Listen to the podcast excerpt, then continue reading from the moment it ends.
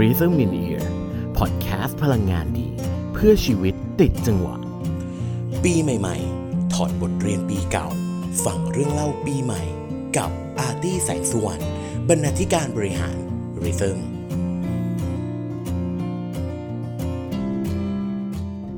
สวัสดีค่ะ นี่คือปีใหม่ ๆ นะคะ แพ็คคอนเทนต์พิเศษที่เราชักชวนคนที่เรารักคนที่เราอยาก รู้เรื่องราวของเขาในช่วงปีที่ผ่านมามานั่งคุยกันนะคะ ติดตามไปบทความได้ที่ f i e l t h e r h y t h m c o และในรูปแบบเสียงที่ Rhythm in Ear นะคะ ในช่วงสัปดาห์แรกของปี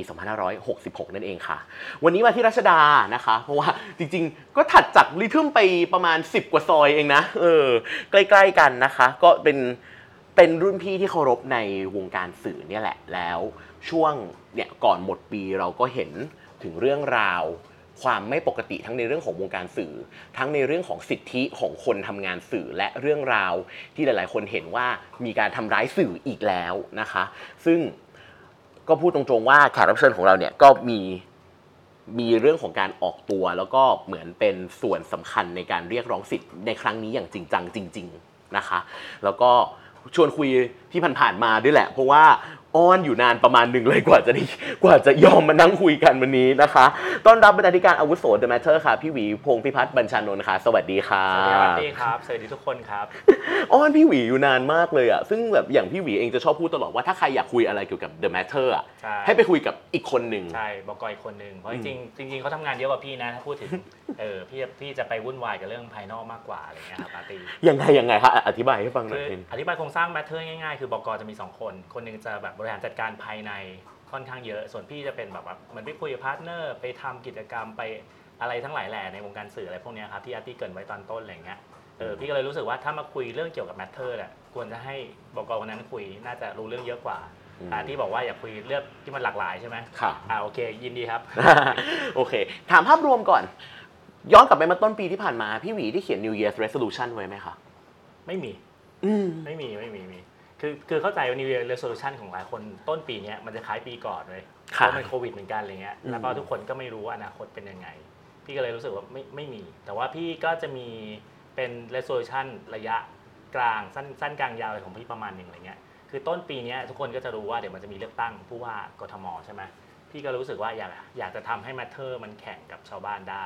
อยากจะสตาร์ทหมุดหมายอะไรบางอย่าง ซึ่งโดยโดย ฝีมือพี่คนเดียวมันทำไม่ได้อยู่แล้วก็ต้องดึงน้องในทีมมาช่วย แล้วปรากฏว่าผลงานที่ออกมามันมันดีกว่าที่คิดนะ แล้วก็หลายคนก็จำ Matter ได้ในการเลือกตั้งผู้ว่าที่ผ่านมาอะไรเงี้ยอืมอื่นๆล่ะคะอื่นๆนะครับพี่ก็อย่างที่บอกตอนต้นว่าพี่ชอบไปวุ่นวายกับเรื่องอื่น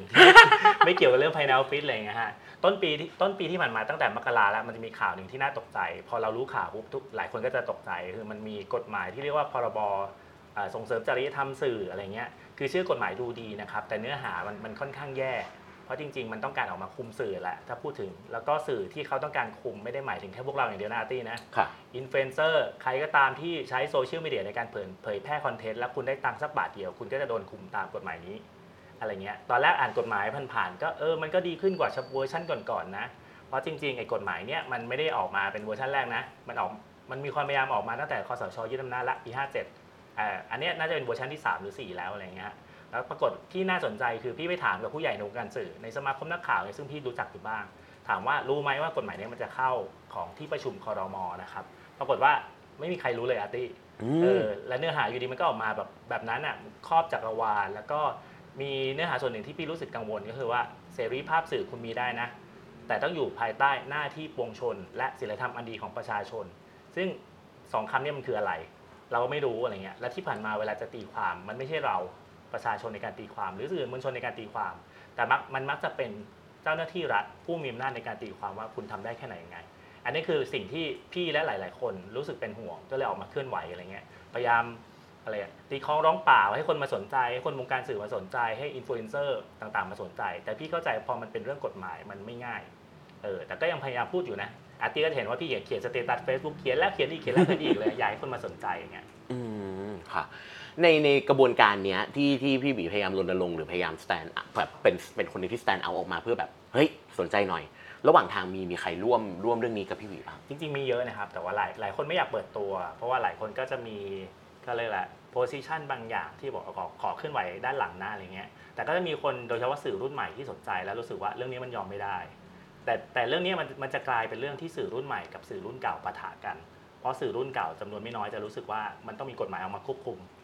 ขณะที่สื่อรุ่นใหม่บอกว่าเฮ้ยไม่ได้นิยามสื่อคุณยังไม่ชัดเลย ตอนนี้ใครเป็นสื่อบ้างใครไม่ใช่สื่อบ้างคุณยังไม่ชัดเลย คุณจะออกมาคุม โดยเฉพาะตัวกฎหมายเนี้ยมันไม่ผ่านการรับฟังความเห็นเราเลยอะขนาดพี่อะพี่ไปวุ่นวายกับในสมาคมนักข่าวในแวดวงวิชาการต่าง ๆ พี่ยังไม่รู้เลยว่ามีกฎหมายนี้อยู่อะไรเงี้ยเอออยู่ดีมันโผล่ออกมาได้ยังไง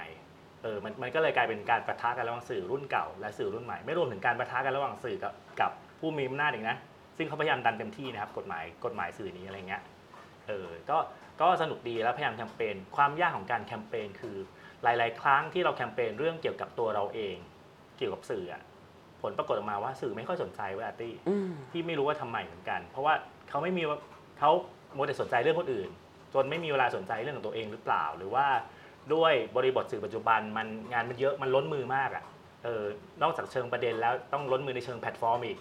เออประเด็นหนึ่งต้องทำลงกี่แพลตฟอร์มไม่รู้อย่างเงี้ยทำไมต้องมาสนใจเรื่องกฎหมาย ซึ่งมันเข้าใจไม่ง่ายขนาดนั้นเลยนะฮะก็พยายามอยู่ครับทีเนี้ยคำถามแบบกำปั้นทุบดินเลยค่ะ แล้วทำไมเราต้องสนใจสิ่งสิ่งนี้ด้วย เพราะว่าพี่พี่แล้วก็น้องๆคนในวงการสื่อจำนวน จำนวนหนึ่งแล้วกันฮะมีมีไม่เยอะโดนจะแตมป์ด้วยว่าเป็นแค่สื่อกลุ่มหนึ่งที่คัดค้านซึ่งใช่ ซึ่งมันมีแค่กลุ่มเดียวจริงมีไม่เยอะเออพี่รู้สึกว่าไอ้ตัวระยะหลังเวลาคนจะเวลาผู้มีอำนาจรัฐจะควบคุมสิทธิเสรีภาพอะไรของเรา ชอบออกมาเป็นกฎหมายเออแล้วออกมาเป็นกฎหมายแบบที่เราไม่รู้ตัวพอถึงจุดหนึ่งคือมันจะไปโหวตในสภาแล้วอะมันแค่ผ่านไม่ผ่านกันเองเราเราคัดค้านไม่ทันแล้วอะไรเงี้ยในขณะที่อันเนี้ยเรารู้ล่วงหน้าก่อนมันอยู่ มันอยู่แค่ผ่านคอรมอมันกำลังจะเข้าสภาช่วงปลายปีปลายปี 65 นะครับ เออ แล้วก็เข้าใจว่าน่าจะเข้าสภาต้นปี 66 นี่แหละอะไรอย่างเงี้ยครับ เออ เรามีเวลาในการแคมเปญล่วงหน้าไว้ก่อน แล้วก็พี่รู้สึกว่าการแคมเปญของเราอะ เราเขียนทิ้งไว้อะต่อให้ในช่วงหนึ่งคนจะไม่สนใจ แต่เวลาที่คนคนสนใจมาค้นดูอะมันจะมีอย่างน้อยสเตตัสหรือข่าวที่พี่เขียนไว้อะให้ข้อมูลพื้นฐานของเขาว่า เออ ไอ้กฎหมายเนี้ยมันมีปัญหาอะไรยังไงอยู่อืมเออค่ะอะทีนี้กลับมาที่ Matter บ้างครับ การทำ Matter ในปีนี้ปี 65 ยากหรือมีความท้าทายอะไรมากขึ้นบ้างไหมคะจริงจริงจริงจริงจริงแมทเธอร์อยากทำอะไรมากกว่าที่เราเคยทำตั้งนานแล้วครับ ตั้งแต่ก่อนโควิดละแต่อย่างที่ทุกคนรู้กันพอเจอโควิดปุ๊บทุกอย่างต้องโฮไว้หมดเลยงานที่จะไป collab กับชาวบ้านก็ hold ไว้หมดเลย งานที่จะ collab กับลูกค้าก็ hold ไว้หมดเลย แต่ว่าพอช่วงที่ปีนี้มันเป็นช่วงที่โควิดเริ่มซาจริงๆไม่เริ่มซาหรอกคนเริ่มคนเริ่มช่างแม่งกับโควิดอะเพราะมันต้องใช้ชีวิตมันต้องทำอะไรทั้งหลายแหล่อะไรเงี้ยครับ เออเราก็มีโปรเจกต์หลายหลายอย่างที่ทำอะอย่างที่เล่าอาร์ตี้ไว้ตอนต้นคือโปรเจกต์เลือกตั้งผู้ว่าเนี่ยซึ่งซึ่งเราจะมีงานหลายชิ้น เรามีการ collab กับคุณจอมขวัญมาทำดีเบต ซึ่งดีเบตแบบจอมขวัญมันไม่เหมือนดีเบตแบบที่อื่นอะมันก็มีสไตล์สไตล์คุณจอมขวัญกับ Matter ไปบวกกัน มันมีคอนเทนต์อะไรบางอย่าง อย่างเช่น พี่ทำเป็นเกมโชว์เดี๋ยวให้น้องเดินถือป้ายไปเลยว่านโยบายนี้คุณชอบไม่ชอบยังไง เพราะว่าเวลาเลือกตั้งแต่ละครั้งคนจะชอบบอกว่าเลือกเพราะนโยบาย เราให้เลือกนโยบายนโยบายไป พอคนเลือกปุ๊บแล้วเราเปิดว่าเจ้าของนโยบายเป็นใคร ปรากฏว่าจำนวนมากเลยแบบเลือกนโยบายนะ แต่พอเห็นเจ้าของนโยบายไม่เอาอะคือสุดท้ายคนมันก็เลือกเพราะตัวบุคคลอยู่ดีอะไรเงี้ยครับโอเคนโยบายอาจจะมีส่วนแต่ว่าตัวบุคคลมีส่วนมากกว่าอะไรพวกนี้พี่รู้สึกเราได้ทำคอนเทนต์เชิงทดลองหลาย ๆ อย่าง แล้วก็มีงานบางชิ้นซึ่งซึ่งคนอาจจะไม่อาจจะเห็นบ้างหรือไม่เห็นบ้างก็รู้ไม่รู้นะครับ แต่ว่ามันจะเป็นเชิงซีรีส์ปีนี้ Matter ทำงานในเชิงซีรีส์มากขึ้น ต้นปีเราทำเรื่องไฟใต้ ซึ่งสื่อออนไลน์ตระกูล The จำนวนมากเลยอาร์ตี้ด้วยเหมือนกันนะหรือหรือหลายหลายท่านด้วยเหมือนกัน จะเจอข้อจำกัดคือต่อให้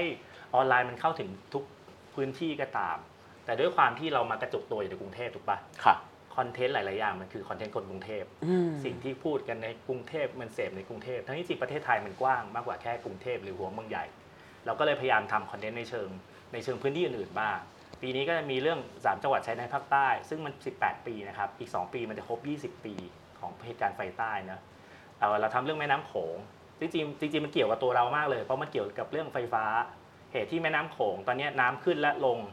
เป็นไปโดยฝีมือมนุษย์นะครับ ไม่ได้เป็นเพราะธรรมชาติอย่างเดียว เป็นเพราะว่าเขื่อนมันกั้นแม่น้ำโขงไว้เยอะมากทำไมต้องมีเขื่อนกั้นแม่น้ำโขงไว้เยอะมาก เพราะคนต้องการใช้ไฟฟ้า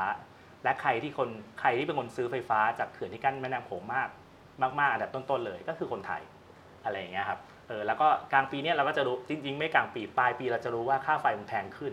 เพราะอะไร เพราะเพราะประเทศไทยมีเขื่อนมีโรงไฟฟ้าเกินความจำเป็น 50%ขึ้นไป ถามว่ามันจำเป็นต้องทำไหมเออประโยชน์ตกแก่ใครตกแก่ประชาชนหรือนายทุนอะไรพวกเนี้ยครับแล้วก็อีกอันหนึ่งพี่อันนี้พี่ภูมิใจนำเสนอมากคือซีรีส์ที่ชื่อชื่อว่าซีรีส์ความตาย อ๋ออันนี้อันนี้เห็นอยู่ อันนี้เห็นอยู่อันคนี้รับอาร์ตี้น่าจะน่าจะเห็นนะหลายคนน่าจะเห็นอะไรอย่างเงี้ยครับพี่ไปครับคุยอะไรซีรีส์ความตายทำมาทั้งหมด 15 ชิ้น และเราดีไซน์โดยแต่ละชิ้นไม่ต้องพูดให้ครบ แต่เราพูดเป็นสเต็ปไล่สเต็ปแล้วไปปิดท้ายด้วยเอ่อสารคดีชีวิตที่ชื่อน้องน้ำแข็งนะครับน้องน้ำแข็งเสียชีวิตไปแล้ว เราดูว่าพ่อแม่ทำใจยอมรับความตายยังไงอะไรพวกเนี้ยถ้ามีโอกาสลองลองย้อนกลับไปดูได้ครับชื่อซีรีส์คือ Death Management การจัดการความตายอะไรทั้งหลายแหล่ครับ อันเนี้ยเริ่มมาจากไอเดียเริ่มมาจากน้อง junior ที่สุดในทีม น้องพูดมาในที่ในที่ประชุมวันหนึ่งว่าเอออยากทำเรื่องซีรีส์ความตาย เพราะสมัยหนูเรียนที่มหาลัยเคยมีวิชาหนึ่งที่เรียกว่าวิชาสังคมวิทยาว่าด้วยความตายเออไม่น่าสนใจนะอะไรเงี้ยปรากฏเราก็ไปปั้นไงพี่ก็บอกเฮ้ยทำสิแล้วเราไปปั้นออกมา ปั้นไปปั้นมาแล้วงานออกมาอย่างอย่างที่บอก 15 ชิ้น ผลออกมาคือมันซักมันสำเร็จมากกว่าที่คิดตัว engagement ทั้งซีรีส์15 ชิ้นนะครับ มันเท่ากับ engagement ของ The Matter ทั้งสัปดาห์ โอ้ เออแสดงมัน engage เฉลี่ยมันจะดีกว่า ปกติ Matter จะลงงานวันที่วันละ 13ถึง15 ชิ้นโหดังนั้นค่าเฉลี่ยมันคือ engagement ดีกว่าปกติ 7 เท่า อืม อืม เห็นอะไรจากการลองทำคอนเทนต์ในวิธีการใหม่ ๆ บ้างอะคะ มันพี่รู้สึกมันได้หนึ่งคือทีมได้ปล่อยของได้เปลี่ยนวิธีคิด จริงๆ Matter คนจะชอบบอกว่ามีวิธีคิดที่มันพลิกแพลงกว่าองค์กรสื่ออื่น ๆ ประมาณนึงอยู่แล้ว แต่ช่วงหลังเรารู้สึกตัน เรารู้สึกว่าเอ้ยเราใช้วิธีเดิมๆมาสวม เดี๋ยวเอา playlist มาสวม เดี๋ยวหนังการ์ตูนมาเล่าการเมือง เล่าเรื่องสังคมยังไงให้มันเข้าใจง่ายจิกกัดยังไง พอถึงจุดหนึ่ง เราจะรู้สึกมันตันแล้วคนอื่นก็ทำเหมือนเราได้ เราต้องหนีตัวเองออกไปอีกสเต็ปหนึ่งอะไรเงี้ย ก็ได้ทำคอนเทนต์เชิงทดลองจำนวนมากเลย มีมีทั้งสำเร็จและล้มเหลวนะล้มเหลวเยอะกว่าสำเร็จอยู่ละตามปกติ แต่เรารู้สึกในการได้เรียนรู้อะไรใหม่ ๆ แล้วก็ได้เจออะไรใหม่ๆ อย่างเช่นเรื่องซีรีส์ความตายพี่ไปพูดที่ไหนก็จะมีคนบอกเอ้ยเคยดูชิ้นนั้นเคยดูชิ้นนี้เคยดูชิ้นนั้น คุณไม่ต้องดูทั้งแพ็คก็ได้ คุณดูแค่บางชิ้นแล้วคุณจำได้ว่าซีรีส์นี้ของ Matter พี่ว่าก็ success ละอืมเออการทำงานกับน้องๆยุคนี้อะค่ะ เด็ก gen เนี่ยมันเป็นยังไงบ้างคำแก่ว่าอะไรอะติพี่พี่ว่าสนุกครับสนุกสนุกคือเราได้เรียนรู้ใหม่ๆอะพี่ว่าถ้าถ้านักข่าวรุ่นรุ่นใหญ่ เอ่อสมัยก่อนเราติดติดสอนพี่ก็ติดสอน ค่ะ ต้องสมัยก่อนพี่ทำแบบนี้ข่าวมันต้องแบบนี้นะ แต่ถ้าเราพลิกออกมาเราใช้ skill กันเป็นนักข่าวกับการทำงานในทีม มันจะทำให้เราเติบโตขึ้นด้วยซ้ำเราจะไม่ปล่อยของอย่างเดียวไม่สอนอย่างเดียวอะเอออย่างอย่างพี่อะน้องน้องก็จะรู้ว่าพี่ชอบขับไฟเดย์ทุกวันเลย เออทำไมมีสิ่งนั้นเออทำไมวิธีการจีบคนปัจจุบันเป็นแบบนี้ทำไมศัพท์กะเทยอันนี้มันมันใช้อันนี้นะ viral นี้มันเริ่มจากแพลตฟอร์มไหน เออมันต้องไปนู่นนี่กว่าจะมา Facebook มันต้องผ่านแพลตฟอร์มไหนอะไรยังไงบ้าง น้องก็จะพูดพูดพูดมาไอ้เคป๊อปบัตรตรงหลุมมันคืออะไรเออทำไมบัตรนั่งมันมันแพงกว่าบางบางคอนเสิร์ตนะ อะไรพวกเนี้ยทำไมคอนราคาตั๋วคอนเสิร์ตอันนี้มันเริ่มที่ห้าหกพันเพราะอะไรยังไงอะไรพวกนี้ครับพอเราได้ถามปุ๊บมันมันกลายว่าเราได้เรียนรู้อีกครั้งหนึ่งเออในประเด็นซึ่งน้องๆเขาพูดกัน น้องๆเขาสนใจ แล้วเราก็แค่เอาเอา format หรือเอาวิธีคิดในการผลักดันให้มันออกมาเป็น content ให้ได้สวมเข้าไป น้องจะรู้ว่าถ้าพี่ชวนคุยเมื่อไหร่อะเดี๋ยวจะมีบอกว่าเอออันนี้พี่อยากอ่านจังอะไรเงี้ย อันนี้น่าสนใจนะลองทำเป็นสิ่งนี้สิอะไรเงี้ยครับแล้วสุดท้ายก็จะโดนบิวบิวให้ต้องออกมาเป็น content อะไรบางอย่างอะไรเงี้ยซึ่งมันก็ดูเป็นวิธีการที่ไม่ได้ pressure น้องๆดีไหมคะว่าเวลาแบบสมมติเรามีเปิดเล่มหรือว่าแบบต้องเสนอหัวข้อประจำสัปดาห์ประจำเดือนอะไรอย่างเงี้ยมันมันต้องสองส่วนอะที่ไองานงานที่ต้องลงประจำให้มันพอมีความถี่ประมาณหนึงอะก็ต้องมีเหมือนกันน้องก็จะรู้ว่าอันนี้คือความรับผิดชอบที่เขาต้องมี กับงานที่อยากทำ เอองานที่บอกว่าอยากทำจากความอินอะซึ่งมันคือ DNA matter แต่แรกเลยนะทำมาจากความอิน เราไม่ได้ทำเพราะเราอยากได้ engagement ไม่ได้ทำเพราะเพราะอยากคงตัวเลข เพื่อเอาไปขายเอาไปอะไรก็แล้วแต่อะไรเงี้ยสิ่งเนี้ยสิ่งเนี้ยมันจะมามาเป็นช่วงๆเออพี่ก็พยายามดึงออกมาว่า นอกจากทำเรื่องความรับผิดชอบแล้วทำในสิ่งที่เรารักเราอยากเล่าอยากพูดกับคนด้วยอะไรเงี้ยและอีกอันหนึ่งอีกอันหนึ่งที่อยากทำให้มันมากขึ้นคืองานที่เราชอบเป็นกลุ่ม งานกลุ่มของ Matter ซึ่งซึ่งอันเนี้ยเวลาทำมันสนุกมาก ปีนี้วันก่อนพี่เพิ่งรีวิวกับน้องไปว่ารีวิวรีวิวรีวิวปี 65 ไปว่าเอ้ยงานแต่ละคนเป็นอะไรยังไง ปรากฏว่ามันจะมีงานหนึ่งซึ่งน้องน้องชอบมากไม่รู้อาร์ตี้หรือทุกทุกคนได้เห็นไหมนะครับ ชื่องานคือตัว Data หมูกรอบอ๋อเห็นค่ะเห็นเห็นเห็นเออซึ่งซึ่งตัว content ไม่มีอะไรเลยนะ คือเอาหมูกรอบมาเล่นเล่น layer ของหมูกรอบสีคือยังไงความกรอบ เออไอหมูกรอบอันนี้กินกินสดสดมันก็ดีนะ แต่เวลากินคนชอบเอาไปใส่ในก๋วยจั๊บสุดท้ายมันทำให้ความอร่อยมันลดลงอะไรประมาณนั้น มันเป็น content ชวนคนคุย เราไม่ได้ไม่ได้เอาข้อมูลไป inform ตูมอย่างเดียว แต่ตอน process ในการทำงานมันสนุกกว่า คือแต่ละคนได้มานั่งกันรีวิวว่าจะเสนอยังไงดี จะทำไงให้คนอ่านมันได้ชวนคุยมากขึ้นอะไรเงี้ย มานั่งกินหมูกรอบกันอะไรประมาณเนี้ยพี่รู้สึกว่าเออมันมันผ่านวิธีการดีไซน์ซึ่งซึ่งทุกคนมีส่วนร่วม แล้วถามว่างานชิ้นนี้เป็นของใคร ไม่มีใครตอบได้ว่าเป็นของใครเป็นหลักเพราะทุกคนช่วยกันทำพี่รู้สึกว่างานสิ่งเนี้ยคือเวแบบที่แมทเธอร์อยากไปมากขึ้นนะครับคำถามเป็นคำถามที่หนูคิดว่าถามแล้วพี่หวีต้องปวดหัวแน่เลย engagement สำคัญไหมคะสำหรับการทำสื่อออนไลน์ในยุคนี้พี่พี่ว่าทุกคนต้องถามตัวเองอยู่ตลอดครับคำถามเอ่อ คำตอบเบสิกเลยคือสำคัญเว้ยคือ engagement มันคือแสดงว่าคนเห็นเราจำนวนมากครับแต่แต่คำถามต่อไปคือเราจะยึดมั่นกับ engagement ขนาดไหน เราจะให้ความสำคัญกับมันขนาดไหน ให้ความสำคัญ 100%เลยจนไม่สนเรื่องอื่นเรื่องอื่นไหม หรือให้ความสำคัญ 70 30ไหม50 50 กับสิ่งที่เราอยากทำไหมอย่างเงี้ยแล้วแต่ว่าแต่ละที่ ซึ่งพี่เข้าใจว่าเงื่อนไขปัจจัยแต่ละที่จะไม่เหมือนกัน เออก็อาจจะต้องพิจารณาดูครับ แต่ว่าถามว่าสำคัญไหมพี่ตอบได้ว่าสำคัญอืมอะมาถึงเรื่องสำคัญที่จริง ๆ วันเนี้ยยกหูหาพี่หวีและนัดเลยก็คือเรื่องที่น้องในทีม Matter ถูกผู้มีอำนาจทำร้าย recap ให้ฟังอีกรอบได้ไหมคะว่าฉากทัศน์ของเหตุการณ์นี้คืออะไร ครับผม เออสรุปสั้นๆเลยครับ เพราะว่าเวลามันผ่านมาประมาณหนึงนะอะไรเงี้ยกว่ากว่าที่ตัวพอดแคสต์นี้จะออกครับ วันที่ 18 พฤศจิกายนปี 2565 มันมีผู้ชุมนุมกลุ่มหนึ่งออกไปประท้วงทำไมต้องเป็นวันนั้น เพราะว่ามันมันมีการประชุมสุดยอดผู้นำเอเปกเกิดขึ้นที่เมืองไทยนะผู้ชุมนุมก็ออกไปประท้วงเพื่อต้องการส่งแมสเซจอะไรบางอย่างไปทางผู้นำนานาชาติที่มาที่ไทยอะไรเงี้ยครับแล้วปรากฏว่าผู้ชุมนุมตอนแรกเขาชุมนุมกันที่ลานลานคนเมือง ตรงสารว่าการกรุงเทพเก่า และและเขาจะเคลื่อนขบวนไปที่ศูนย์ประชุมแห่งชาติเศรษฐกิจ แต่เขาเคลื่อนไปได้แค่สัก 200 เมตรเองโดนตำรวจกั้นที่ตรงถนนดินสอ ตรงใกล้ๆอนุสาวรีย์ประชาธิปไตยอะครับแล้วก็คือถ้ามีเหตุการณ์แบบเนี้ยแล้วมีการเผชิญหน้าการนู่นเนี่ยแน่นอนต้องมีสื่อไปทำข่าวใช่ไหมครับอาร์ตี้ค่ะวันนั้นแมทแมทเธอร์ก็ส่งนักข่าวไปทำข่าว เป็นครั้งแรก ๆ ในรอบปี 65 มั้งก่อนหน้านี้ก็มีชุมชุมนุมนู่นนี่นั่นบ้างอะไรเงี้ยแต่เราอาจจะไม่มีคน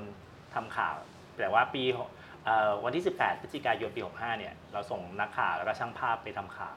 ปรากฏว่าในวันนั้นน้องที่ไปทำข่าวก็ไปอยู่ระหว่างไลฟ์การเผชิญหน้ากันระหว่างผู้ชุมนุมกับตำรวจตัวตำรวจเองก็ไปจับกลุ่มผู้ชุมนุม มีการเตะทำร้ายร่างกายนู่นเนี่ยแล้วแล้วมีตำรวจคนหนึ่งพุ่งเข้ามาหาน้องที่กำลังไลฟ์อยู่ น้องก็บอกว่าผมไม่ซื้อครับผมไม่ซื้อครับขอรายงานข่าวหน่อยครับอะไรเงี้ย ปรากฏว่าตำรวจนั้นก็โล่โล่มาชน แล้วน้องล้มลงเลย แล้วก็มีตำรวจกรูเข้ามาประมาณ 10 คน เอาทั้งกระบองฟาดเตะนู่นนี่ตุบตับตุบตับไปหมดเลยอะไรเงี้ยครับพี่เห็นคลิปกับทีมตอนแรกพี่ก็ตกใจว่าเฮ้ยอะไรวะเราเป็นสื่อน้องน้องบอกว่าเราเป็นสื่อ แล้วก็มีปลอกแขนแสดงตัวว่าเป็นสื่อทำไมเขาไม่สนใจเลยอะไรเงี้ยแล้วดูท้ายคลิปจะเห็นตำรวจคนหนึ่งไม่รู้ว่าใครนะครับพูดว่าเออกูเนี่ยของจริงอืมเออคือคือไม่แคร์เลยว่าคุณเป็นสื่อไม่เป็นสื่อกูเนี่ยของจริง อะไรอย่างเงี้ยครับ อันนี้คือเหตุการณ์สั้น ๆ เท่าที่เรารู้นะณจุดนั้นนะครับหลังจากนั้นไม่กี่วันเราเพิ่งรู้ว่ามีนักข่าวหรือช่างภาพหรือสื่อที่อื่นก็โดนเหมือนกัน คนหนึ่งคนหนึ่งคือช่างภาพอิสระ ตอนนั้นทำงานให้สำนักข่าวแห่งหนึ่งเขาโดนปาขวดสปอนเซอร์กลับมา แล้วกระจกแก้ว กระเด็นเข้ามาใส่ตาเขาเออน่ากลัวมากภาพน่ากลัวมากครับ หลายคนน่าจะได้น่าจะได้เห็นภาพวันนั้นที่แชร์กันในทวิตเตอร์เต็มไปหมดเลยไงเขาบอกว่าเขาไปหาหมอหลังจากนั้น แล้วหมอบอกว่าไอ้ตัว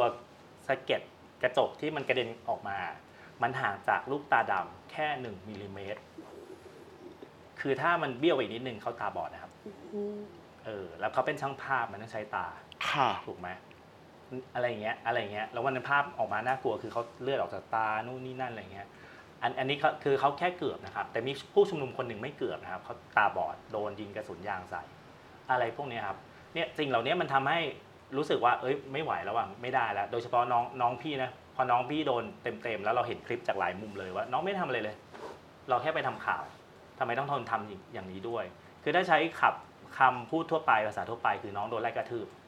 ค่ะทั้งที่บอกแล้วเป็นเป็นนักข่าวเป็นสื่อนะครับ แล้วปี 64 เราเคยไปคุยคุยตำรวจหลายรอบ ว่าสื่อก็มาทำข่าวเหมือนกัน สื่อเหมือนตำรวจเลย เราไม่ได้มาชุมนุมนะ เรามาทำหน้าที่เหมือนกัน เรามาทำข่าวเหมือนกัน โอเค เดี๋ยวเราจะมีเครื่องหมายแสดงตัว เป็นปลอกแขน เป็นเสื้อสีสะท้อนแสง เป็นหมวกเพลสอะไรก็แล้วแต่ อะไรพวกนี้เราเวลาคุณจะสลายการชุมนุมคุณจะทำอะไร เราไม่ขัดขวาง เราขอยืนข้างๆ เพื่อถ่ายเหตุการณ์ ถ้าคุณบริสุทธิ์ใจจริง คุณไม่ทำไม่ทำอะไรผิดแล้วคุณก็ปล่อยให้เราทำงานไปสิใช่ไหมฮะ คุยต้องสองสามรอบ ปรากฏว่าพอหนึ่งจริงๆฟ้องศาลด้วยซ้ำมีการฟ้องศาลแพ่งเพราะว่าแมทเทอร์ไม่ได้โดนครั้งนี้ครั้งแรก เคยดูก่อนหน้านี้อะไรเงี้ย แต่ก็ยังเกิดเหตุการณ์ซ้ำๆขึ้นอีกอย่างเงี้ย ก็เลยยอมไม่ได้ต้องลุยอะไรเงี้ย แต่ว่าการลุยการลุยของพี่ไม่ได้ไปคนเดียวนะสมาคมนักสมาคมนักข่าวก็ช่วยด้วย แล้วก็พี่เองต้องออกหน้าแทนน้อง เพราะเดี๋ยวน้องถึงจุดหนึ่งน้องก็ต้องต้องกลับไปทำข่าวการชุมนุมอีกอะไรเงี้ยพี่ก็ไปยื่นหนังสือกรรมธิการไปขึ้นศาลไปนู่นนี่นั่นอะไรแทนน้อง เพื่อสิ่งที่เราต้องการเพื่อให้ตำรวจมีความรับผิดชอบเขาทำอะไรคุณต้องรับผิดชอบ คุณจะคุณจะอ้างว่าเจ้าหน้าที่บางคนพลาด ซึ่งพี่ไม่เชื่อว่าเป็นแค่บางคนพลาดพี่เชื่อว่าเป็นนโยบาย หรือเป็นในเชิงคำสั่งไม่งั้น ไม่มีนักข่าวเจ็บจำนวนมากหรอกไม่งั้นคนเป็นสิบคนจะมาลุมกรูมากระทืบน้องพี่ได้ยังไงอะไรเงี้ยต้องมีความรับผิดชอบ เพราะถ้าคุณไม่มีความรับผิดชอบ มีชุมนุมข้างหน้าคุณก็ทำแบบนี้อีกอืมอะไรอย่างเงี้ยครับอ่าถ้าคำถามนี้ไม่สะดวกตอบไม่เป็นไรนะคะ ได้คุยกับน้องที่ถูกทำร้ายร่างกายไหมคะว่าเขาเผชิญอะไรแล้วแบบสภาพจิตใจเขาเป็นยังไงเขาเจ็บใจ พอภาพออกมาพอพอมันไปเห็นภาพตัวเองแล้วยิ่งเจ็บใจบอ กครับกูต้องโดนกระทืบแบบนี้ด้วยนะ แต่พี่ชมน้องว่าว่าตอนที่เกิดเหตุการณ์จริงๆน้องไม่ตอบโต้มีสติ พี่ชื่นชมนะ เพราะถ้าตอบโต้ไปโดนหนักกว่านี้อีกนะเพราะพี่ได้ยินมาว่าหลังจากนั้นผู้ชุมนุมหลายคนที่โดนตำรวจจับในเหตุการณ์เดียวกันอะโดนตุบตับตุบตับจำนวนมากเลย อันนี้เขาอ้างนะครับค่ะค่ะพี่ยังไม่เห็นสภาพสภาพร่างกายครับแต่เขาอ้างว่าโดนโดนทำร้ายเยอะเหมือนกันพี่ชื่นชมเขาและจริงๆน้องโกรธแล้วก็เขาอยากรู้เอง แต่พี่รู้สึกว่าด้วยความที่เราเป็นหัวหน้าเขาอะเราต้องเป็นเป็นฟิลเตอร์ให้เขา เออแล้วก็อันหนึงคือสิ่งที่เราเรียกร้องมันไม่ใช่เรื่องใหม่ เราเคยคุยตำรวจหลายครั้งไปขึ้นศาลก็มี เราเรียกร้องความปลอดภัยให้กับนักข่าวภาคสนามทุกคน เราไม่ได้เรียกร้องความปลอดภัยให้กับนักข่าว Matter คนเดียวอีกอีกอย่างที่สำคัญไม่แพ้กันคือเราเรียกร้องการทำงานแบบมืออาชีพมากขึ้นของตำรวจ เพราะตำรวจ เพราะถ้าคุณใครใครก็แล้วแต่ถ้าคุณยินดีกับการที่ตำรวจทำแบบนี้แล้วไม่ต้องรับผิดชอบอะไร คุณอย่าลืมว่าเดี๋ยวปีหน้าปี 66 มีการเลือกตั้งนะครับ ดี๋ยวพอรัฐบาลเปลี่ยนคุณไม่เห็นด้วยกับเขาคุณออกมาชุมนุมตำรวจก็อาจจะใช้วิธีแบบนี้กับคุณนะถ้าตำรวจไม่มีความรับผิดชอบ ไม่เป็นมืออาชีพพอ พี่พี่เชื่อว่าพี่พี่ยังหวังว่าตำรวจไทยน่าจะดีกว่านี้ได้ครับพี่ไปพูดหลายทีพี่ชอบพูดแบบนี้ตำรวจไทยน่าจะดีกว่านี้ได้ คุณใกล้ชิดกับประชาชน ประชาชนไว้ใจคุณ คุณต้องทำงานแบบมีความเป็นมืออาชีพ และมีความรับผิดชอบมากกว่านี้ครับทำไมพี่หวีคิดยังคิดอย่างนั้นนะคะ เพราะว่าหนูคิดว่าแบบประชาชนหรือว่าแบบคนในอินเทอร์เน็ตเขาก็ มองมองภาพตำรวจไม่ดีไปแล้ว ไม่ดีแบบไม่ดีเลย กู้ภาพลักษณ์ยังไง crisis management ยังไงก็ไม่มีทางดีขึ้นแถมยังปกป้องกันเองอีกนะครับใช่ใช่ใช่พี่พี่ยังหวังคือไม่ว่ายังไงก็ตามอะองค์กรที่ชื่อตำรวจมันยุบไม่ได้ไงค่ะหรือหรือต่อให้ยุบมันก็มันก็ต้องมีองค์กรอื่น ๆ ชื่ออื่นก็ได้ออกมาทำหน้าที่แทนตำรวจ แล้วองค์กรที่ชื่อว่าตำรวจจริงๆมันใกล้ชิดกับประชาชนมากกว่าศาลหรือทหารหรืออะไรทั้งหลายแหล่อีกนะใช่ไหมมันอยู่ในชีวิตประจำวันเรา ไม่ว่าคุณจะ เชื่อได้ว่ามันจะเกิดขึ้นจริงหรือไม่ก็ตาม เราต้องเรียกร้อง เราต้องคาดหวังจากเขา ต้องคาดคันคาดคันเขา แล้วก็ทำต้องทำให้เกิดขึ้นให้จริงให้ได้ครับอืมเท่าที่คุยกับเพื่อนๆพี่ๆน้องๆในวงการข่าวอะค่ะ เหมือนเหมือนที่พี่หวีบอกว่าโอเคเซวันนี่ไม่ใช่ครั้งแรก ก่อนหน้านี้หลาย ๆ ครั้งก็มีจากหลาย ๆ หัวที่โดนเพียบเลยมาตลอด พี่พี่พี่ๆเพื่อนๆน้องๆในวงการเขาเขาคุยอะไรกันบ้างคะเกี่ยวกับประเด็นเนี้ยประเด็นเรื่องของการถูกทำร้ายจากเจ้าหน้าที่ แต่ทางที่ตกลงกันแล้วนี่คุยกันแล้วนี่ทำไมยังทำอยู่ล่ะอืมมีเจ้าหน้าที่ไม่ได้อ่านไลน์กลุ่มเหรอหรืออะไร ใช่ใช่ใช่เออก่อนหน้านี้เขาจะคุยกันว่าให้นักข่าวดูแลตัวเองเลยอุ้ยเออกำปั้นทุบดินสุดใช่ใช่หรือว่าอย่าก็อย่าไปวิ่งอยู่แนวหน้าสิให้ดูแลตัวเอง ซึ่งพี่ว่าไม่ได้เว้ยคือมันต้องต้องสร้างมาตรฐานการทำงานอะไรบางอย่าง และเราไม่ใช่เรียกร้องจากตัวเองอะเราเป็นเราเป็นผู้เสียหายอะเราเป็นผู้ถูกกระทำเออเล่าให้ทุกคนแล้วก็อาตีฟังว่าปี 64 พี่เคยเก็บข้อมูลเล่นๆของพี่เองขนาดเก็บเล่นๆนะครับ ยังพบว่าปี 64 สิ่งที่คนพูดถึงคือตำรวจใช้กระสุนยางโมวซัวๆอืมและนอกจากประชาชนพี่ไม่รู้ตัวเลขเท่าไหร่นะครับ แต่เฉพาะสื่อโดนยิงกระสุนยางเข้าใส่ 18 คนอุ้ยเป็นอย่างน้อยนะครับทั้งจริงๆเราคุยตั้งแต่ต้นปีนะคุยตั้งแต่เดือนมีนาคม สิงหาคมก็คุยอีก ว่าเออเดี๋ยวสื่อสื่อไปทำงานเหมือนกันสื่อเราไม่ขัดขวางนะ เรามีเครื่องหมายแสดงตัวคุณอย่ายิงมาใส่เรา หลาย ๆ ครั้งคือก็ไม่สนใจสื่อก็โดน มันนำมาสู่คดีแรกที่ที่นักข่าวหลาย ๆสำนักฟ้องสำนักงานตำรวจแห่งชาติ เป็นคดีกระสุนยาง แล้วก็ศาลก็ออกคำสั่งว่าให้สลายม็อบอะไรให้ระวังความปลอดภัยสื่อ แต่ปรากฏว่าก็ยังเกิดเหตุการณ์วันที่ 18 พฤศจิกายนขึ้นอีกแสดงว่าเขาไม่สนใจคำสั่งศาลหรือเปล่าไม่รู้เออแต่ก็มีศาลก็เรียกไปเรียกทางตัวแทนสำนักงานตำรวจแห่งชาติไปว่าคุณสนใจคุณแคร์คำสั่งของเรามากน้อยแค่ไหน ควบคุมคนของตัวเองมากน้อยแค่ไหนหรือเปล่าอะไรครับเออมันจริงจริงไอ ความเห็นในคนในวงการสื่อต่อการทำงานของตำรวจก็มีหลากหลายความเห็นนาตี้เออก็เรียกจุดยืนทางการเมืองของคนในวงการสื่อก็มีหลากหลาย ทัศนคติของคนของคนในวงการสื่อต่อผู้ที่ออกมาชุมนุมก็มีหลากหลาย เออ อันนี้เราไม่ว่ากันเพราะแต่ละคนก็ภูมิหลังไม่เหมือนกันนะ มีอุดมการณ์อะไรก็ไม่เหมือนกันอะไรเลยครับ แต่อย่างน้อยสิ่งที่เราต้องเราต้องยึดคือมาตรฐานการทำงานเออความรับผิดชอบในการทำงานเหมือนที่เราไปเมื่อกี้ตำรวจคุณ ถ้าถ้าคุณแยกแยะ คุณจะไม่ยิงกระสุนยางมาใส่สื่อเออถ้าคุณแยกแยะ คุณจะไม่ใช้กระสุนยางโม่ซั่วยิงเหนือกว่าเหนือกว่าช่วงล่างขึ้นมา จะไม่มีใครต้องตาบอดจากการใช้กระสุนยาง เพราะคู่มือที่ตำรวจออกมาเองก็เขียนไว้ว่าให้ยิงท่อนล่าง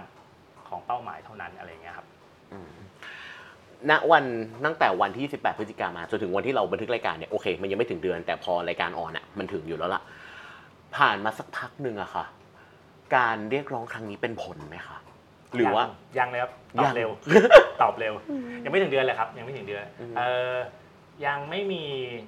ตำรวจปกติเวลาสื่อเรียกตำรวจตำแหน่งใหญ่ๆจะเรียกว่าบิ๊กตำรวจนะค่ะเออซึ่งพี่รู้สึกว่ามันเป็นคำเยอะหยันอะอืมณณจุดนี้ถ้าคุณเป็นบิ๊กจริงคุณต้องแสดงความรับผิดชอบ ยังไม่มีบิ๊กตำรวจรายไหนออกมาแสดงความขอโทษที่มันมีความเป็นมนุษย์จริง ๆ เลยแม้แต่คนเดียวกรรมาธิการของสภาเรียกไปชี้แจง ก็ไม่มา ทั้งที่จริงๆ ตัวบิ๊กตำรวจบางคนจะเป็นจะต้องทำงานในสภาโดยตำแหน่งนะครับ วันนั้นมีการประชุมร่วม ซึ่งเขาจะต้องเป็นสวเขาก็ไม่มาแค่เดินข้ามตึกเอง ก็ไม่ยอมมาอะไรเงี้ยพี่รู้สึกว่าเขาดีกว่านี้ได้ครับอืมเออเขารับผิดชอบมากกว่านี้ได้เขาเขาส่งตัวแทนเป็นระดับรองผู้การมาโอเค อาจจะไม่ได้เล็กมาก แต่รองผู้การต้องมารับหน้าแทนผู้บังคับบัญชา ซึ่งจริงๆ คุณต้องออกหน้ารับแทนลูกน้องหรือเปล่า อันนี้กลายเป็นให้ลูกน้องออกหน้ารับแทนคุณอะไรเงี้ยพี่พี่รู้สึกว่าเออคุณดีกว่านี้ได้ คุณต้องปรับปรุงตัวเองไหมอะไรเงี้ยค่ะ ถ้าพูดถึงการชุมนุมของประชาชนเนาะถ้าเอาเป็นกิจจลักษณะหรือว่าที่มันทำให้เราชุมนุมกันจริงจังจนถึงทุกวันนี้ผ่านมา 3 ปีละซึ่งเชื่อว่าพี่หวีและ Matter น่าจะจับตาดูแล้วก็เล่าเรื่องเหล่านี้อยู่ตลอด ถามกลมๆด้วยกัน อันนี้ไม่ได้ถามในเชิงของคนประท้วงแต่ถามในมุมสื่อว่า จาก 3 ปีที่ผ่านมาที่เห็นการประท้วงแล้วเราเป็นสื่อที่ต้องลงไปทำข่าวอะสวัสดิภาพของเราดีขึ้นไหมคะ หรือว่าเราได้ในสิ่งที่เราเรียกร้องกับหน่วยงานต่างๆมาเป็นนักข่าวใช่ไหมครับใช่ค่ะเออพี่ขอพูดในเชิงภาพรวมว่าพี่พี่ว่าการชุมนุมมีพัฒนาการ ถ้าทุกคนจำได้ว่าตอนการชุมนุมตอนต้นปี 63 ยังมีการปรามาสกันอยู่เลยว่า เด็กๆมันออกมาประประท้วงแป๊บเดียวเดี๋ยวมันก็ไปเข้าห้างละเออนัดชุมนุมใหญ่ก็ไม่ได้หรอก ชุมนุมข้ามคืนก็ไม่หรอกเอออยู่ในทวิตเตอร์นั่นแหละเออพอเรียกออกมาจริงไม่มีใครมาแสดงตัวหรอกเอออะไรพวกเนี้ยไม่สามารถกดดันอะไรให้เกิดขึ้นได้หรอก แล้วสุดท้ายตอนนี้เป็นไงพี่รู้ว่คำปามาสนี้มันโดนทลายทลายทลายไปเรื่อยๆเออคือคือเชื่อว่าจำนวนมากที่ปรามาสจะเป็นผู้มีอำนาจ และเขาไม่รู้ว่าพลังของคนรุ่นใหม่ พลังอะไรที่เขาไม่รู้จักมันมีอยู่เยอะมากอะไรเงี้ยพี่รู้สึกว่ามันมันคือพัฒนาการครับแต่ ของหลาย ๆ อย่างคือพอมันจุดพีคแล้วที่ที่ที่ไปต่อมันคือจุดที่มันจะตกลงใช่ไหมมันต้องอีโวตัวเองอะไรบางอย่างเลยครับพี่รู้สึกการชุมนุมในระยะเวลาอันใกล้อาจจะไม่พีคเหมือนตอนปลายปี 63 ละเออไปปี 63 นี่มีการชุมนุมใหญ่ที่สนามหลวงและคนมามหาศาลมากเลย หรือมีการชุมนุมข้ามคืนในบางจังหวะอะไรพวกนี้ครับพี่รู้สึกมันมันจะไม่พีคเหมือนเดิมละเพราะคนรู้สึกว่าอาจจะมีแทักติกอื่น หรืออาจจะรู้สึกว่าการชุมนุมอาจจะไม่ไม่ใช่เวเดียวที่จะสร้างความเปลี่ยนแปลงได้ อันนี้ในเชิงภาพรวมเท่าที่เราเห็นจากการเป็นนักข่าวนะครับจากการเป็นสื่อนะครับ อีกอันหนึ่งคือที่พี่เห็นจากการสิ่งที่วงการสื่อเปลี่ยนแปลงและการจากจากในตลอดเวลาระยะเวลาที่มีการชุมนุมคือ เราเห็นปรากฏการณ์ที่มีนักข่าวรุ่นใหม่ ๆ เกิดขึ้น นักข่าวหน้าใหม่ ๆ เกิดขึ้น วิธีการทำข่าวแบบใหม่เกิดขึ้น วิธีการทำทำข่าวแบบใหม่คือยังไง อย่างเช่น พวกไลฟ์ต่างๆสมัยก่อนเราก็ตอนที่แพลตฟอร์ม แนะนำให้เราใช้ไลฟ์แล้วเขาจะดึง engage ให้เรา แต่ละคนก็ใช้ไลฟ์กันเต็มไปหมดเลยอะไรเงี้ยไลฟ์แปดชั่วโมงก็มี จนมันตัดไลฟ์ให้อะไรเงี้ยตอนหลังพอเรารู้รู้ว่าการชุมนุมมันมีเด็กมาอยู่ด้วย อย่างเช่น กลุ่มนักเรียนดีนักเรียนเลวขออภัยถ้าผิดชื่อหลายๆกลุ่มที่นักเรียนเป็นคนเคลื่อนไหวเราก็จะรู้สึกว่าต้อง save เขาอะไรบางอย่างนะก็จะมีวิธีในการเทคนิคในการหลบในการเซนเซอร์ในการอะไรบางอย่าง เพื่อช่วย save เขาซึ่งยังเป็นเด็กและเยาวชนอยู่นะ อะไรพวกเนี้ยหรือหลายอย่างอาจจะใช้การไลฟ์ไม่ได้ทำเป็นอย่างอื่น เวอื่นในการนำเสนอคอนเทนต์ไหมอะไรพวกนี้ครับ พี่รู้สึกว่าตั้งแต่คอสชเข้ามาปี 57 จนถึงการเลือกตั้งปี 62 วงการสื่อมันหยุดนิ่งมานานมาก เพราะโดนฟรีซให้หยุดนิ่ง ทั้งในเชิงธุรกิจ เชิงการเมือง เชิงหลาย ๆ อย่าง มันทำให้โดนหยุดนิ่ง วงการสื่อแทบไม่ได้เจอเหตุการณ์อะไรที่ได้พัฒนาตัวเอง โอเค ในช่วงเวลานั้นอาจจะมีข่าวบางอย่าง ซึ่งมันเฟื่องฟูมากอย่างเช่นข่าวอาชญากรรมใช่ไหมแต่ข่าวในเชิงการเมืองข่าวในเชิงเรื่องสิทธิเสรีภาพประชาชน ข่าวในเรื่อง เราเรียกร้องให้เปลี่ยนแปลงเชิงโครงสร้าง มันโดนฟรีซมันโดนฟอสไว้นานมากเลยพวกนี้ครับเออปี 63 64 65 มันตั้งตั้งแต่เลือกตั้งแล้วกันยันยันปัจจุบันมันทำให้เห็นว่าเออมันมีพัฒนาการที่มันเปลี่ยนแปลงไปมาพอสังคมเปลี่ยนแน่นอนสื่อต้องเปลี่ยน และที่น่าสนใจคือสมัยก่อนเราพูดว่าเด็กๆนักข่าวเด็กๆเนี่ยไม่เห็นมีใครน่าสนใจเลยแทบไม่เห็นใครที่โดดเด่นขึ้นมาเลยเอการชุมนุมปี 63 64 65 เราเห็นหลายคนที่มันเก่งมากนำเสนอเวคอนเทนต์ที่แบบบางทีผู้ใหญ่คิดไม่ได้ หลายคนลุยลยไปไม่ต่างจากพี่แยมถาปนีเลย มีจำนวนมากเลยนะครับอาร์ตี้อะไรเงี้ยซึ่งพี่รู้สึกว่าอันนี้มันคือความสนุกของพี่ในในฐานะนักข่าวรุ่นกลางแล้วกันไม่อยากเรียกรุ่นใหญ่ ในการดูดูเด็ก ๆ ทั้งหลายแหล่ในการและแข่งน้องๆแข่งกัน ยิ่งแข่งกันผลประโยชน์ก็จะตกอยู่กับคนที่ติดตามข่าวสารอะไรเงี้ยนั่นแปลว่าการที่มีนักข่าวรุ่นใหม่ ๆ ที่ที่ดีโวตตัวเองเพื่อการทำข่าวจริงๆอะมันมีจำนวนเยอะขึ้นอะ ทีนี้ถามต่อไปว่า แล้วมันจะทำให้ภูมิทัศน์สื่อมันเปลี่ยนไปมากน้อยขนาดไหนไหมครับพี่วิ พี่พี่รู้สึกว่าพอข่าวชุมนุมมันมันเลยจุดพีคมาแล้วนะอ่าโอเคแต่ว่าอนาคตอาจจะพีคอีกเมื่อไหร่ไม่รู้นะครับนักข่าวที่ได้พัฒนาทักษะได้สร้างตัวตนได้สร้างจุดยืนตัวเองในการทำข่าวการชุมนุมไม่ว่าเวใดก็ตาม ตอนนี้มันเริ่มอีโวไปคือไปทำข่าวมุมแง่มุมอื่นที่เขาสนใจ เราเห็นเรื่องข่าวเรื่องความหลากหลายทางเพศใช่ไหมมากขึ้น ข่าวสิ่งแวดล้อมมากขึ้น ข่าวเชิงสืบสวนที่เกิดจากนักข่าวรุ่นใหม่ ๆ มากขึ้น ข่าวอะไรที่มันมันในเชิงประเด็นอะไรมันมากขึ้น ถามว่าพี่รู้ได้ไงว่ามันมากขึ้นโอเค เกิดจากการสังเกตเองอันหนึงอีกอันหนึงคือเราเห็นได้จากเวทีประกวดสื่อต่างๆ ซึ่งจำนวนชิ้นงานที่ส่งมา มันมากขึ้นมากกว่าในอดีตเยอะเลย อย่างแอมเนสตี้อย่างเงี้ยมันมีบางประเภทที่คนส่งมาเป็นร้อยอย่างเงี้ยจนกรรมการบอกตาแตกอะ กว่าจะดูจบและงานหลาย ๆ ชิ้นมันสูสีกันมาก มันไอ้นั่นกันมากเลยเงี้ยพี่รู้สึกว่าไอการพัฒนาการของวงการข่าวเนี่ยสุดท้ายประโยชน์จะตกกับประชาชนในฐานะผู้รับสาร ที่ผ่านมาเราจะเรียกร้องให้สื่อมันมีคุณภาพนะ คอนเทนต์อะไรที่แบบว่าไม่ใช่คอนเทนต์อ่าลุงพลคอนเทนต์อะไรที่แบบดูจบแล้วจบเลยอะไรพวกนี้ครับอยากได้คอนเทนต์ที่มันสร้างความเปลี่ยนแปลงมันทำให้ชีวิตความเป็นอยู่ของเขาดีขึ้นได้ แต่นักข่าวโตวงการสื่อโตไม่ทัน ที่จะไปตอบสนองความต้องการของเขาพี่รู้สึกว่าตอนนี้มันเริ่มโตแล้วและถึงจุดหนึ่งมันจะทันละหรือมันจะตอบสนองสิ่งที่สังคมอยากได้อะไรเงี้ยพอมาพูดถึงปีนี้ทั้งปีอะค่ะ แล้วเมื่อเชื่อมโยงไปถึงปีหน้าอะคำถามคล้ายๆกันกับต้นรายการ แต่น่าแต่แต่แต่รู้แล้วเขาจะตอบว่าอะไร แต่ก็จะถามวีดีว่าเฮ้ยรู้ได้ไงตอบได้ไง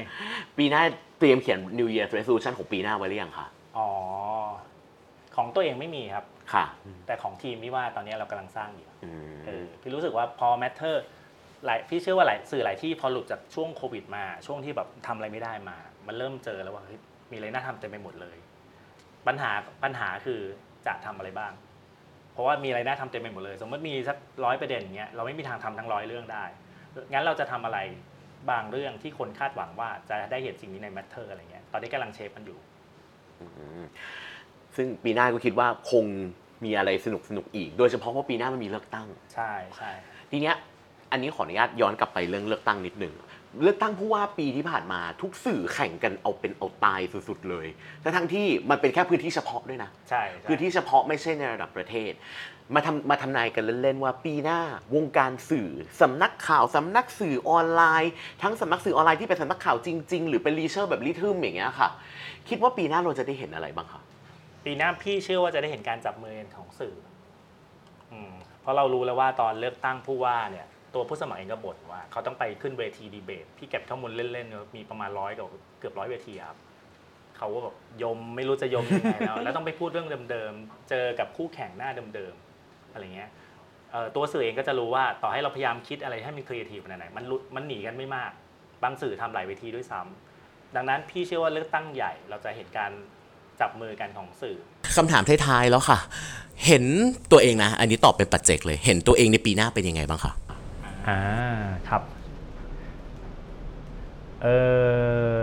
โอ้ยากไม่ค่อยคิดเรื่องตัวเองนะชอบคิดชอบคิดเรื่องชาวบ้านนะแต่พี่พี่พี่รู้สึกว่าปีหน้าคงเป็นอีกปีหนึ่งที่ที่ได้เติบโตขึ้นใช้แบบนี้แล้วกันนะคือพอเราเป็นนักข่าวแบบประมาณหนึ่งพอมีตำแหน่งบกพี่รู้สึกว่าหลายครั้งมันทำให้เรา freeze ตัวเองเออมันจะมีคำพูดในในวงการสื่อคือนักข่าวที่ดีบางครั้งบางครั้งเป็นเป็นไปเป็นบกที่แย่ก็ได้อะไรพวกนี้ครับ เพราะเราชอบไปคิดว่าเออมันคือ step หนึ่งที่เราต้องไปรับผิดชอบอะไรหลาย ๆ อย่าง แล้วก็จนสุดท้ายเราไม่ได้พัฒนาตัวเอง แต่ว่าปีที่ผ่านมาปี65ที่ผ่านมามันทำให้พี่ได้เจอตัวเอง ได้รู้ว่าเราก็พัฒนาไปพร้อมกับน้อง ๆ ได้นี่ และสำคัญคือเราต้องพัฒนาไปพร้อมกับน้องได้ด้วยซ้ำไม่งั้นถึงจุดหนึ่งน้องจะเลยเราไปละ เราจะไม่มีประโยชน์กับการคงอยู่ของตัวเองในกองบรรณาธิการแล้วอะไรอย่างเงี้ยครับเออแล้วก็ยิ่งแพลตฟอร์มเปลี่ยน คือปีนี้เราบ่นนะอาตีนะบ่นตลอดเวลาแพลตฟอร์มมันเปลี่ยน Facebook มันห่วยแตก เดี๋ยวทวิตเตอร์มี 4,000 คำอีก อะไรเงี้ยเออมันทำให้เรายิ่งต้องปรับตัว จริง ๆ พี่รู้สึกมันมันคือความสนุก คือมันมันจะมีช่วงหนึ่งซึ่ง Facebook นิ่งมาก เรารู้ว่าทำคอนเทนต์ไหนแล้วมันจะปังคอนเทนต์ไหนมันแป๊กแน่คอนเทนต์ไหนแล้วคอมเมนต์จะออกมารูปแบบไหนยังไง มันง่ายในในการทำงานในฐานะธุรกิจสื่อ แต่มันไม่สนุกในการทำงานในฐานะสื่อที่ experiment อะไรหลายๆอย่างไปเรื่อยๆ พี่รู้สึกว่าในช่วงนี้ถ้ามองในแง่ดีเนี่ยไอความที่เดี๋ยวแพลตฟอร์มมันเปลี่ยนไปเรื่อยๆแล้วเปลี่ยนทุกแพลตฟอร์มนะครับ มันทำให้เราเราต้องพยายามค้นหา way ใหม่ๆ ในการทำคอนเทนต์มากขึ้น และที่สำคัญคือมันทำให้เราได้เจอกลุ่มผู้อ่านใหม่ๆ ของเรามากขึ้น มันจะมีช่วงหนึ่งเลยที่ Matter เหมือนตันละ คนอ่านที่ Matter มีมีประมาณนี้แหละเต็มที่ละ engage แต่ละโพสต์ดีมากเลย แต่ยอดไลค์ยอด Follow ไม่เพิ่มขึ้นอะไรเงี้ยตอนหลังตอนหลังคือไปเจออีกกลุ่มหนึ่งไปได้ได้รู้จักคนที่ก่อนหน้านี้เราไม่รู้จัก เราอาจจะไม่เคยคุยกับเขาอะไรพวกนี้ครับรู้สึกว่าสิ่งนี้มันทำให้ เออน่าสนน่าสนใจดีว่าพี่จะโตไปเป็นแบบไหน หรือองค์กรที่ชื่อ Matter จะโตไปเป็นแบบไหนฮะค่ะโอเคคำถามสุดท้ายค่ะ ถ้าให้สรุปปี 65 ที่ผ่านมาของพี่บีเป็นบทเรียนได้หนึ่งข้อ ปีนี้สอนให้พี่บีรู้ว่าจุดจุดจุดอ่าสอนให้รู้ว่าทำไมตัวเองชอบไปยุ่งเรื่องชาวบ้านจังเนี่ยสอนสอนให้รู้ว่าถ้าเราวางแผนการทำงานได้ดีครับ เรายังโตขึ้นได้อีกครับ เออแล้วก็บางเรื่องเราไม่ต้องทำคนเดียวก็ได้ครับ บางเรื่อง บางเรื่องเราไม่ต้องทำเฉพาะกับคนในออฟฟิศก็ได้ เราทำกับคนอื่นด้วยก็ได้ แล้วก็ที่สำคัญคือ Impact ที่เราสร้างได้มันไม่มันไม่ได้น้อยเหมือนที่เราเคยคิดไว้อะครับ เราสามารถสร้าง Impact ได้โอเค มันอาจจะไม่เกิดขึ้นวันนี้ไอ้โพสต์ของพี่โพสต์ใน Facebook ส่วนตัวนะครับอาร์ติก็เห็นใช่ไหมค่ะแต่พี่เพิ่งรู้ว่าหลาย ๆ คนงานวิจัยหลายอันก็เอาโพสต์ส่วนตัวพี่อะเป็นจุดเริ่มต้นในการไปทำอะไรหลาย ๆ อย่างนะครับ อยากให้คนในวงการสื่อเชื่อมั่นวันก่อนพี่ไปคุยกับคนจาก Standard คนจาก The อื่นๆอย่างเงี้ยเรานั่งคำนวณกันว่าทั้งวงการสื่อออนไลน์ตระกูล The ทั้งหมดมีจำนวนคนทำงานกี่คน พี่พี่กับทาง Standard ทั้ง The เนี่ยคุยกันรวมรวมกันจริงๆนะมีไม่เกิน 500 คนไม่เยอะเลยนะครับ ไม่เยอะเลย แต่ปรากฏว่าตอนนี้คนคนทั้งประเทศหลักกี่ล้านก็ไม่รู้มาอ่านข่าวจากเรา เออมาตามคอนเทนต์จากเราอะไรเงี้ยพี่รู้สึกว่าด้วยด้วยพลังของการทำงานของเราอะมันสร้าง Impact อะไรบางอย่างได้ คนรอคอนเทนต์ที่มันเกี่ยวข้องกับชีวิตเขา และคอนเทนต์ที่สร้างความเปลี่ยนแปลงได้จริงๆอะไรเงี้ยปีนี้มันสอนอะไรหลายๆอย่างมากเลยเออแล้วแล้วก็มันสอนให้ให้เหมือนที่บอกเมื่อกี้ครับว่ามันสอนว่าเออพี่ยังเติบโตขึ้นได้มากกว่านี้อีกนะอะไรเงี้ยอยากรู้เหมือนกันว่าปีหน้าจะคลายตะขาบหรือลอกคราบออกมาเป็นอะไรนะอยากรู้จากตัวเองเหมือนกันอะไรเงี้ยอันนี้แบบพยายามมองหน้าตัวเองในปีหน้าว่าเป็นยังไงอะไรเงี้ยครับค่ะ ขอให้ปีหน้าเป็นปีที่ดีค่ะ แล้วก็รออ่านงานสนุกๆของ The Matter นะคะ แล้วมีโอกาสรีทึมขอยื่นมือมาจับด้วยนะคะเพื่อทำอะไรหนุกๆกันนะคะ ขอบคุณค่ะพี่หวีพงศ์วิพัฒน์บัญชานนท์ค่ะ ขอบคุณมากค่ะ ขอบคุณครับ ติดตามไปตลอดทั้งสัปดาห์นะคะ กับปีใหม่ๆค่ะ กับ Rhythm in Ear และในแบบบทความที่ fieldrahythm.co ค่ะ สวัสดีค่ะ